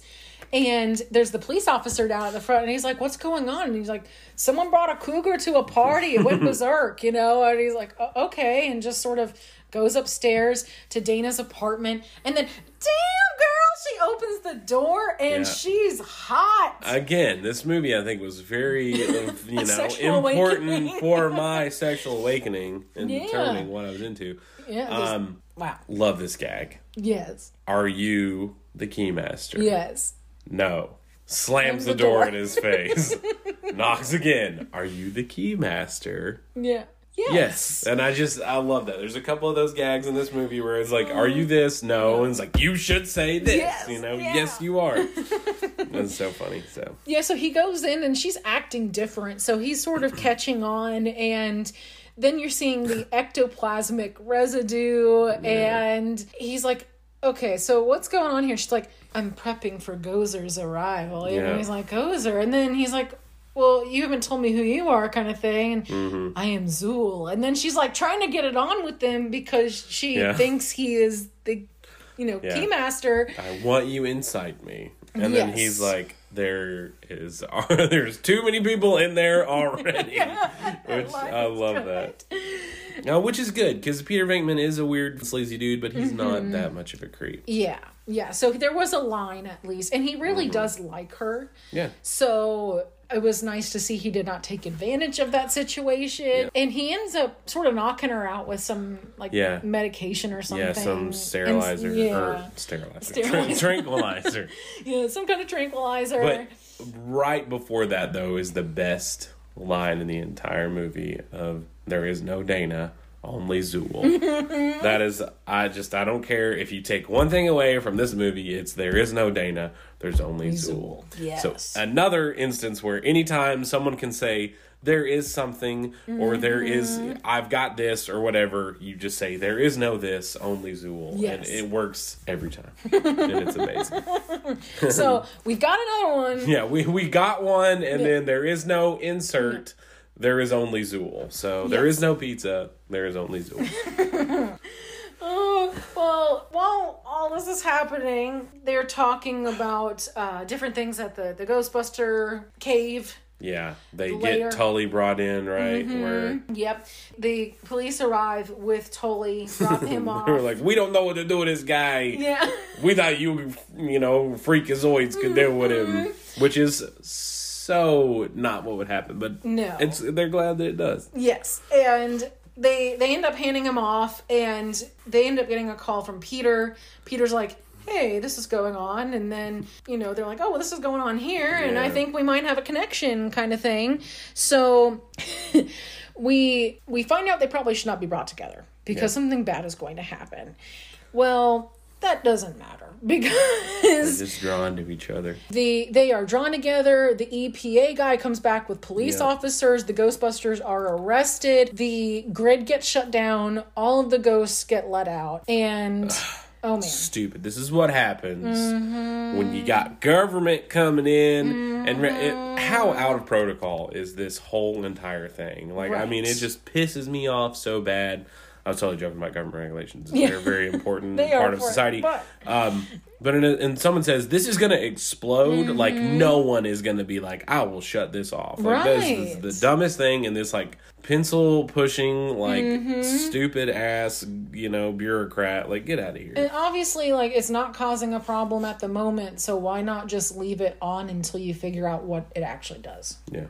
So, but they get arrested, they get brought to jail. This is where we start to have a conversation as to why Zuul Yeah. was in the icebox in the first place. Kenny, talk about the building a little bit. I yeah. So before I want to just mention this is the best car scene right as they're heading that same night you have Winston and uh Ray Mm-hmm. heading back to Ghostbusters while all this is going on. So you've Yes. got Egon and you've got Peter kind of dealing with uh, the other things and they're coming it's the best scene where the car is driving along the, the New York bridge, you know, Mm-hmm. Yeah. the classic like bridge driving shot. Best part of the car. It's like car's time to shine. Mm-hmm. But so yeah, so they end up in jail and they're talking about the building, how it's a magnet for spooky activity, and it's just one of those situations where whoever designed it was very clearly into the occult and was very clearly a Gozer worshiper and used to hold mm-hmm. ceremonies here, and so they're all trying to explain all this scientific stuff. There, and then Peter, I love, he's like, explain it to me like I have no idea what you're talking about because he clearly doesn't. And so there are all these prisoners kind of around too, and then like the tank kind of coming around, like, well, what are they talking about too? And then and then Peter, did, did everybody get that? no, so funny. The- So, but that's what I'm saying. You can't take opportunities like that away from Bill Murray. He's just so good at like improv. He really is. Um, but yeah, so and then I love when Dan Aykroyd is like, your girlfriend lives at the penthouse of Spook Central. Yes. So basically, yeah, there's all this like energy that is just completely right in this like location in this building, and mm-hmm. this is clearly some like magnet for this crazy psychokinetic energy. Yes, yes, and they they figured that out. They ended up getting brought to the mayor's office, mm-hmm. and they pretty much tell the mayor, "Hey, this is what's up." And there's there's a line that you like being said about Mr. Peck. Yeah, I, that's when they bring in Walter Peck again, and they're they're they're talking to each other, they're getting at each other's throats, and the mayor's like, "Shut up, everybody! What's going on?" And then I love how they take none of his shit, which is really good. Yes. But they definitely uh, there's the they talk about what happened and whatever, and then uh, P- uh, Bill Murray says something about Walter Peck not having a penis or whatever, and then it just it's all thrown around, and the mayor says, "Is this true?" You know, and then it's just this slight pause, and Bill Murray's perfect comedic timing. He's like, "Yes, it is true. This man has no penis," and it's just the best line in the world. And you just see Walter Pecker get so mad because he call, he mm-hmm. says calls him Walter Pecker. Yeah, instead of Mr. Peck. Yeah, I, I and then he's like, okay, get get Mr. Peck out of here. Get out of here, and the Ghostbusters are set free so they can go do their thing.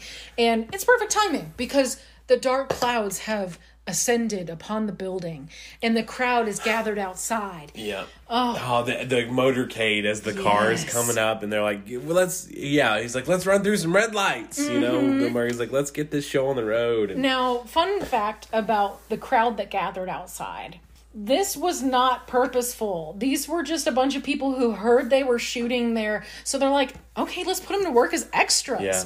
Well, they actually had to film two different sets of Yeah. scenes because they initially did not have the name Ghostbusters, Ghostbusters. locked down. yeah, and they, so they had to film it saying either Ghostbusters or Ghost Breakers. Yes. Hopefully they could have Ghostbusters be said, but they were gonna potentially title the name Ghost Breakers, Mm-hmm. Right. which is crazy to have a movie that has to turn around in 10 months and then Mm-hmm. like have to do stuff like that and not even have the name ready. Like Yeah. that's that's crazy. Because I think it's Filmation had owned Yeah. that and was actually a TV series already. Yeah. And it was owned by a particular production company that there was a CEO of one company that the Ghostbusters was being worked under initially. He switches over to Yeah. another management and is able to then get them the name Yep. like just a few weeks before the movie premiered.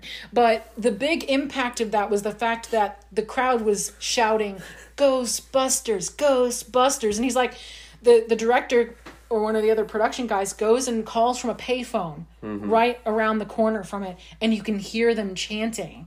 And he's like, "Look, we can't change the name Yeah, now." you have got to get us this name. Yes. So when they roll up, Bill Murray is just eating up the attention. She's like, "We're gonna get it, yeah." He's the game show host, He right? He's the con man. It's perfect. He loves it, and we now have our face off with Gozer because Yep. Zuul and Vinz have gotten Yeah. together. Vinz Clortho, they have they you definitely see at in the mix of the explosion, Vinz is able to run away back to his mm-hmm. apartment, walks in, they totally bone. Like, Yep. You know that's exactly what happens. Yeah, she just she passionately like just kisses the crap out of Yep. him, and then you know they got it on. You had to. Yeah. I mean you- And that's how we're assuming that Gozer was able to come into this world. They did the ritual that needed to be done Yeah. to open that little doorway up. And yeah, we we had this like how would you describe Gozer's appearance? so there's the whole scene when that when that explosion initially happens and it sort of Mm-hmm. unleashes everything. There's like that "Do you believe in magic?" song. It's like from that point on, I'm legitimately terrified Yeah. as a kid. This is so terrifying. This whole like ancient Sumerian god just like comes fr- from out of nowhere, and it's like Mm-hmm. like like just an interdimensional door, basically. Yeah. terrifying, mm-hmm. and like. Just this weird, like androgynous, like character just stands up with like these red eyes. It's it's spooky as hell. I love it. yeah, and, and I mean, we have a actor who is or an actress who is from a Scandinavian country, Yeah. and so definitely does not look Sumerian. But how they got around that was they mentioned that Gozer can take the appearance of yeah, anything, can look whatever they want to, you know. So yeah, they initially was going to be played by a male actor, but they ended up getting this female actress to play. I think it's good because there's like this weird air, like mystery just around the whole thing of like, what the hell is this? Who the hell is this? Like, I Mm-hmm. Don't know. It's just really cool. And there's the scene where uh, they try to shoot at Gozer, and then uh, it does the Mm-hmm. Yeah happens. backflip, and then like lands and like in high heels. It's Yes. just like really cool. Like what a badass. Yes, Like, that's when Peter's like, "Oh, a nimble little minx, isn't she?" And then, yeah, there's a, a series of good lines that come here, like it's Miller time, Yeah. and, and stuff. But Gozer is like, "It is time to meet your impending doom," yes. and and then you know mentions it is going to take the shape of which you give it, and everyone's like, "Don't think of anything, don't think of anything," and of course, someone Yeah. thinks of something because Ray thinks of something that oh you know i tried to think of the most harmless thing something i loved from my childhood something that could never ever possibly destroy us.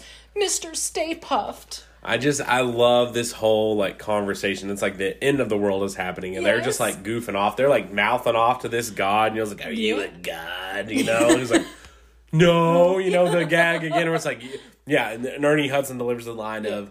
If someone asked you if you were God, you'd say yes, you know, and so just this whole thing when when they asked to be like, was she asked for choose, you know, Yeah. and Bill Murray's like, don't choose Jack, you know, and then after she's like, all right, you have chosen. He's like, we didn't choose anything. So it's just, I love how they're mouthing off with his God mm-hmm. afterwards. And then, yeah, so Dan Aykroyd is just sitting there. You see him, his wheels are spinning. And that was, I was watching it very recently. And watching him as he's choosing what he chooses, like, everybody else is just sitting there kind of like, and like you just you can actually see him thinking with his eyes and it's Yeah. just such good acting by Dan Aykroyd but yeah he chooses mr Stay Puft Mr. Stay Puft, a thing that it possibly couldn't hurt anybody. yeah, with a little sailor hat yes. it was so cute yeah, and it's so good. Bill Murray, he's like, oh, he's a sailor. We just get him drunk, show, get him a few girls, and show him a good time. Oh, and so yeah, they they have to go ahead and roast the Marshmallow Man, and they have to then do the thing that Egon said you never do: Yeah. cross streams. with So one thing I have about the Stay Puft person, right? It- It's like really easy to torch this Stay Puft Mm-hmm. Yes. guy. I feel like, I mean, like I don't know, like It should have been harder. yeah, just a little bit, a little more harder. challenge. And so yeah, when they finally cross the streams, they're like, they're we're basically gonna die. Mm-hmm. There's just no way that that's not gonna happen. But we have to do this to reverse this door Yes. and basically close this door. We're gonna blow this door up, and this I don't know. Like you always watch it, and this scene is very important, Mm-hmm. very big, and you're like, oh yes, awesome, everything's good, and we're all safe and happy. But like when they actually cross the streams, Yes. blow up that portal. Mm-hmm. You are you are shown this huge explosion. Yeah. The entire top of this apartment building explodes like outwards of like like a, a hundred foot radius Yes. of massive explosion mm-hmm. and they're just like oh you know thank god that didn't. i'm like what the hell are Yeah, you you're just kidding laying me there on the rooftop. Nothing happened. There's no. I've said this before. There's no scorched eyebrows. In the last episode, Little Evil, I mentioned there was no scorched eyebrows Yeah. Mm-hmm. when something fiery happened there. Same thing here. No scorched eyebrows. I want to see some scorched eyebrows. yeah okay. they're, they're all covered in Stay Puft goo marshmallow yes, goo but which that was actually shaving cream. yeah you can actually kind of tell Yeah, you can. And I think it's great when like Mr. Peck is down there Yeah. and he just gets completely But here's the thing. Walter Peck Yes. gets covered in boiling hot. This ex- this is an explosion. This is a borderline nuclear explosion that tears apart the top of this apartment building. Yes. Does not kill any of our heroes Right. and then rains down boiling hot Marshmallow. marshmallow goo. Have you ever touched a really hot marshmallow? Yes, it hurts. It's hot as hell. Yes. Walter Peck 100% dies. There Yes. is no way he doesn't die. He gets completely coated in marshmallow goo. If he doesn't die, he gets completely burnt. Yeah, so that would hurt really bad, and then it's supposed to be like a comedic moment because it's like, oh, ha, ha, ha, this guy who, Mm-hmm. Yeah. you know, has been a total jerk. Gets he gets, comeuppance. you know, yeah, but really, he had to have died. He's I mean, if he, was doesn't die, to he's going to suffer like third degree marshmallow burns. He'll be in the hospital for weeks and weeks, if not months. years. He's gonna have years. of recovery, and like molten marshmallow gets Oh. rained down on this entire crowd. People are going to get severely burned. It was like we did it, you know. Yeah, everyone's like, oh, it's great. And the Ghostbusters are covered in molten marshmallow goo, you know. And I'm like, if you didn't, if you actually survived the damn near nuclear explosion up on the top, you're gonna have molten marshmallow all, all over you, and you're Mm-hmm. Gonna be severely burned. Yeah, so it's just not. A little unrealistic, but I mean, hey, this movie, you know, It's it Ghostbusters what was it done in 10 months. It was written Yeah, well- 15 times, you know. It's like. What can you do? And then we have the demon dogs get barbecued. Yeah. And of course, you know, Peter's like, oh, Oh no! girl. yeah, because they uh, yeah we forgot to mention they turn into the Oh, we did. they, Yeah. yeah they actually turn into the dogs as like the little statues like back you know to Yeah, so. Dana, aka Zuul, Yeah. and Louis, aka Vinz Vinz, Clortho. became the demon dogs, Yeah. and and so yeah they get roasted. Dan Aykroyd's Ray is very like oh it smells like barbecue dog you know yeah. like oh I'm, so sorry. yeah, and then all of a sudden, yeah. and a hand pops out. crunching the barbecue dog breaks apart and there's a human inside Yes. So both Dana and Louis are okay. And of course, Peter gets the girl. Yep. And then they go down to see the crowd that's like, Yeah, Yeah, you're cheering. awesome. We love you. And he's like, Yeah, you, You did. saved New York. Ernie Hudson, right before as they all head down, Ernie Hudson's like, "I love this town," which is sort of like that's just weird. You're just Yeah. throwing. Stop the patronizing Ernie Hudson. You know he he can stand on his own. Mm-hmm. But it's still fun to hear him say that. Yeah, just it like, is.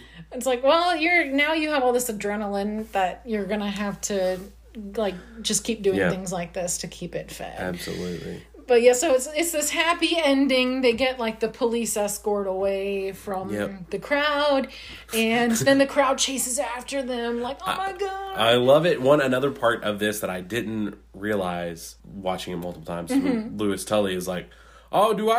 I want to go in the car too." and they just leave him behind. Yeah. Like, He's like, "Can I go for a ride Mm-hmm. with them?" And yeah, they totally leave him behind. Somehow Janine is there.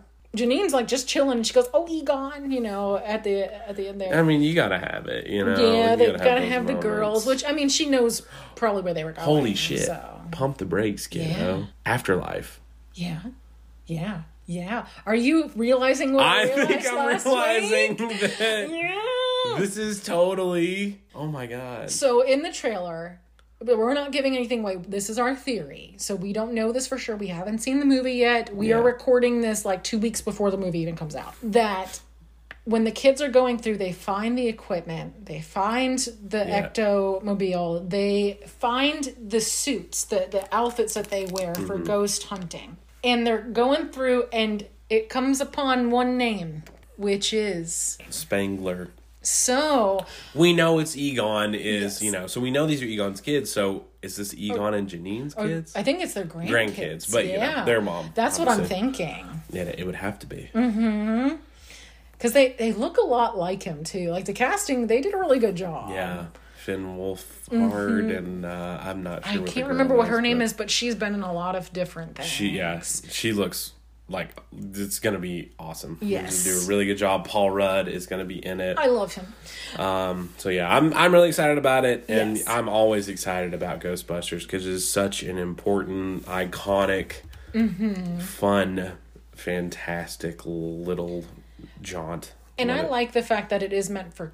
Well, initially it wasn't meant for kids, but then kids ended up Yeah. really liking it. So then it started to be aimed a little more toward the younger. Yes, watching it multiple times that I've watched it, I'm like, this Mm-hmm. is this is really not for kids. There is a ghost BJ scene. Yeah. I mean, like we, why was I allowed to watch this? You know? Right, but it's because there wasn't anything too terrible. Yeah, no, you know, was it's very, still like uh, fairly innocent. Even for something as like crazy and out there as like ghosts, it just is really fun and lighthearted, and it sort of reaches everybody. But it's also scary. It gets really kind of spooky at, at times Mm-hmm. Yeah, and it terrifying. does. But yeah, it's just great for the whole family. That's right. Well, let's talk about some production information. Let's talk about how this movie was received, okay? The budget. The budget of this was $25 million. Wow, But how much did it gross? I have no idea. Take a guess. One hundred and thirty-eight million. Oh, you got to think higher, buddy. Four hundred million. Oh, no, that's too much. Okay. Two hundred and fourteen million. 282.2 mil. That's Yes. wild. Worldwide gross. Ah, just so good. I mean, yeah, what a good. That's why they made Ghostbusters 2 and it was terrible. And I still haven't seen it because I know that it's terrible. Yeah, I'm like, nope, we're gonna just leave the first one. Um, but yeah, so uh, you know, almost all of this movie, like we mentioned, was ad libbed. Almost all of Bill Murray's lines were ad libbed.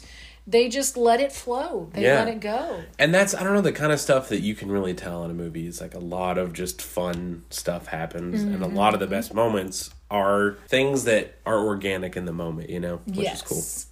definitely. Yeah. Then we have on set. Dan Aykroyd referred to the Slimer ghost as the ghost of John Belushi. Mm-hmm. Slimer's gluttonous eating was based on Belushi's cafeteria scene in National Lampoon's Animal House House. from 1978. So, a nice little nod to his old friend because they were supposed to be really close. Yeah.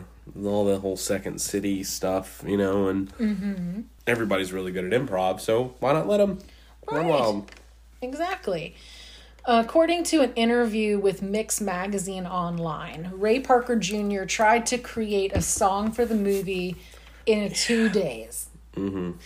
And at 4:30 in the morning, he saw a commercial for a drain company that reminded him of the scene in the film that they have the commercial. And you know, then he finally, after trying to put several things together, he's like, "Well, who are you gonna call?" Yeah. And Ghostbusters. there it is. And he's like, and no matter how I tried to put Ghostbusters in there, it just never sounded right. Yeah. And finally, they got it where he has like I think his girlfriend and her friends are like Ghostbusters Yeah. together. So that was and it, nice. it really is such a perfect song for this movie. Mm-hmm. I it's one of the best I think just like made for a movie songs. Just catches everything like the whole yeah the scenes with the commercial, the people chanting Ghostbusters. You know, and they're such a huge hit sweeping the nation. Like Mm-hmm. yeah, it's so great. Like they if they had a new commercial, they would use this song. You know, so and it's. I love it. One, you have to listen to it every Halloween. Absolutely. Now, there's a scene where Sigourney Weaver's character, when she's possessed by Zuul, she's floating. And the floating is actually a physical effect. The actress was put in a full body cast mm-hmm. and attached to a post hidden in the curtains. According to the DVD commentary, the effect came from Ivan Reitman's Broadway experience. And Ivan is Yeah. the director, Ivan also Reitman, named yeah. Ivan the Terror. Yeah. Um, so he's a Canadian director that has worked, you know, with with Murray before previously, mm-hmm. and he also did like Cannibal Coeds or something, just crazy. The demonic voice of Dana slash Zuul was performed by director Ivan Reitman as That's well. wild. There is no Dana, only Zuul. Yes, and There is no Dana, only Zuul. God, I love that. That's such a good part. And then Paddi Edwards provided the voice of Gozer. Yeah, so this was the highest grossing comedy of all time until Home Alone, Yeah. 1990. That's so crazy. that's that's pretty good. The terror dogs is what they call them. I call them the, the demon, Mm. Demon dogs. Dogs. Yeah. That come to life was actually a statue designs on an old church in Philadelphia. Whoa, creepy. and that's what that little inspiration comes from. Sigourney Weaver recalled that she once had a fire in her apartment after the movie, and the firemen came to put it out. And one of them opened up her refrigerator and said, Whoa, you better call the Ghostbusters. That is so funny when he's going to the fridge and making fun of her. You eat this? yes. Look at all the junk food. The movie's line, Dogs and Cats Living and Living Yeah. Together, Mass Hysteria, was voted as number 68 of the 100 greatest movie lines by Premiere in 2007. It's really good. It is. The jail scene was filmed in a prison reported to be haunted, and the dailies had scratches all over with oh, no apparent physical cause. Ivan Reitman was concerned about returning there, and the crew was very relieved to find enough footage to be able to complete the scene without returning. That's crazy. Uh, Gozer was originally going to be played by Paul Reubens. Whoa, that would be. Oh my! How can you make a movie better? Pee Wee. Haha. Imagine I am Gozer. Like it just what? have chosen her. But uh, he he turned the role down. Yeah. And in the original script, Gozer took on the form of Ivo Shandor, the ghost building's architect, who started the original Gozer cult Yeah. and resembled a pale, slender, unremarkable man in a business suit. But Gozer's final form was described as David Bowie meets Grace Jones. Perfect description. Yeah. Total Bowie vibes there. If just if Bo- Bowie would have actually played. Oh man. Oh, that would have been great. Be. Yes. The Stay Puft Marshmallow Man suit costs approximately $20,000 each. That's crazy. Yes, there were three made, and all three were destroyed during filming. Yeah, I bet. Do you takes know who initially was going to play both Peter Venkman and Egon Spengler?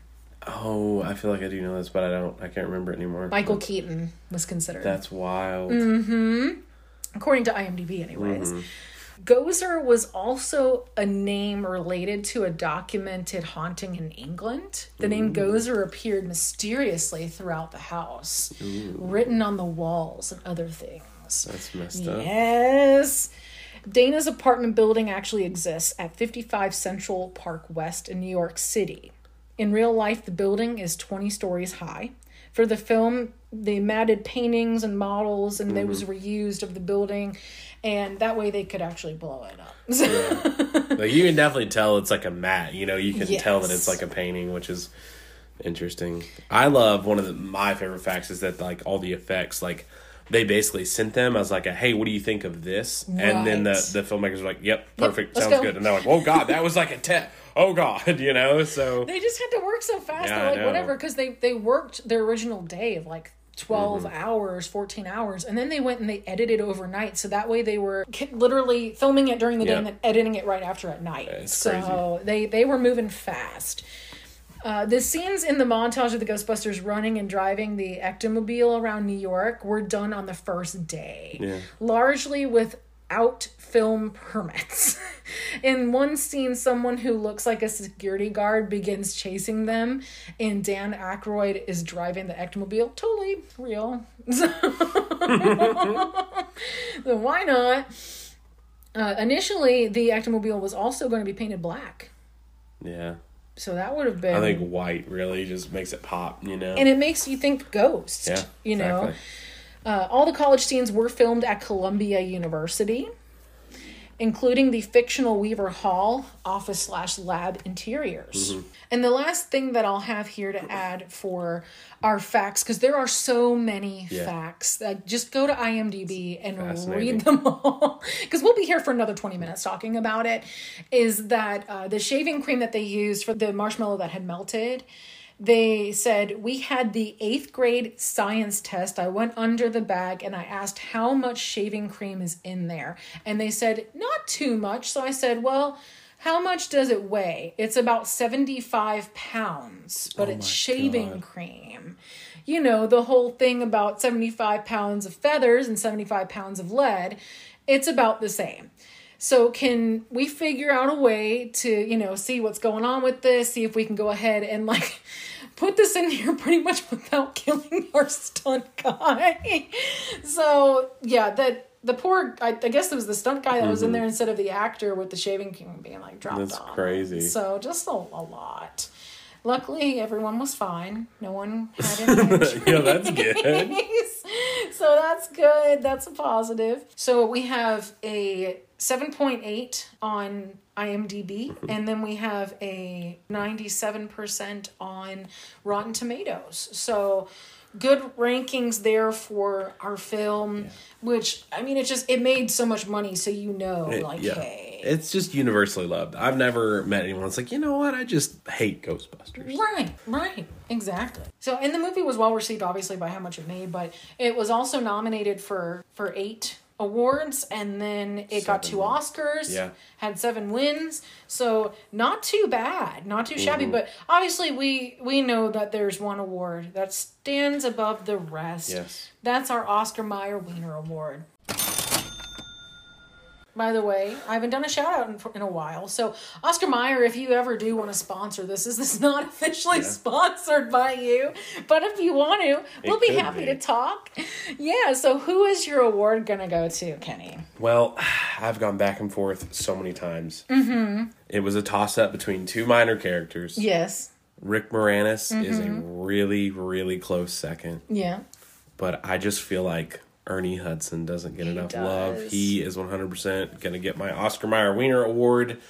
There is a scene towards the end of the movie, it's a jail scene, and Mm-hmm. both of them, uh, Bill Murray and Ernie Hudson, Mm-hmm. kind of do the same exact mirror motion. And I'm like, you take Bill Murray out of this movie, and I guarantee Ernie Hudson could have filled that role just fine. I think he's Mm-hmm. Yeah. a phenomenal actor, and he did not get enough love for this movie. Mm-hmm. Uh, and he's going to get my Oscar Mayer Wiener Award. Yes. I honestly, I think if he would have had a little bit bigger of a name at the time, Yeah. they may not have gone with Murray, but then at the same time, things would be completely different. It wouldn't be Yeah. what it is. So Absolutely. Everyone, yeah, everyone brings their own special bit, unique take to the, the film for sure. I think I'm going to go ahead because I was worried we both were going to pick the same person. I'm going to go with uh, Rick Moranis. Definitely deserves it. He does such a great job. He plays two different characters, just like Sigourney Weaver does as Yeah. well.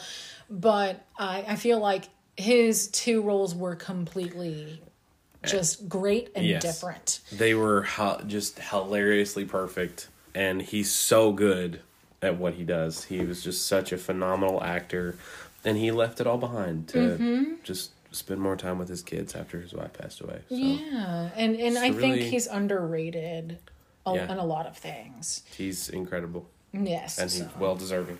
definitely would give it to him. And then also just the you know honorable mention, the production crew, the fact that they got this done in ten months. Mm-hmm.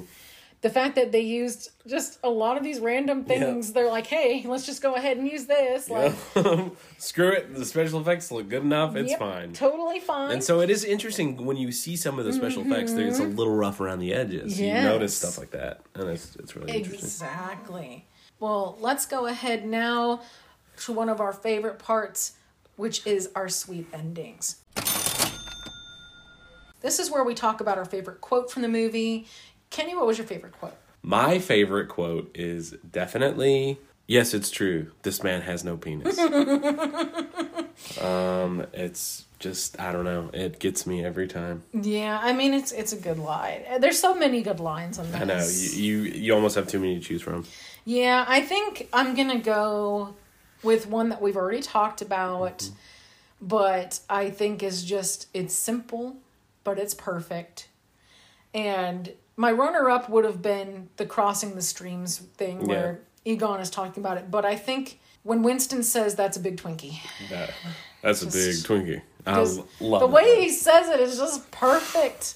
One that got me in my last viewing that is probably my runner up is uh, how Janine is just all over Egon and she's mm-hmm. like, You're such a humanitarian and he goes, I don't think he's human. Yeah. And it just cracks me up talking about Vinz. Oh. Yeah, I think Harold Ramis would be my my runner up for so the good. award too. Because he's so uh, good.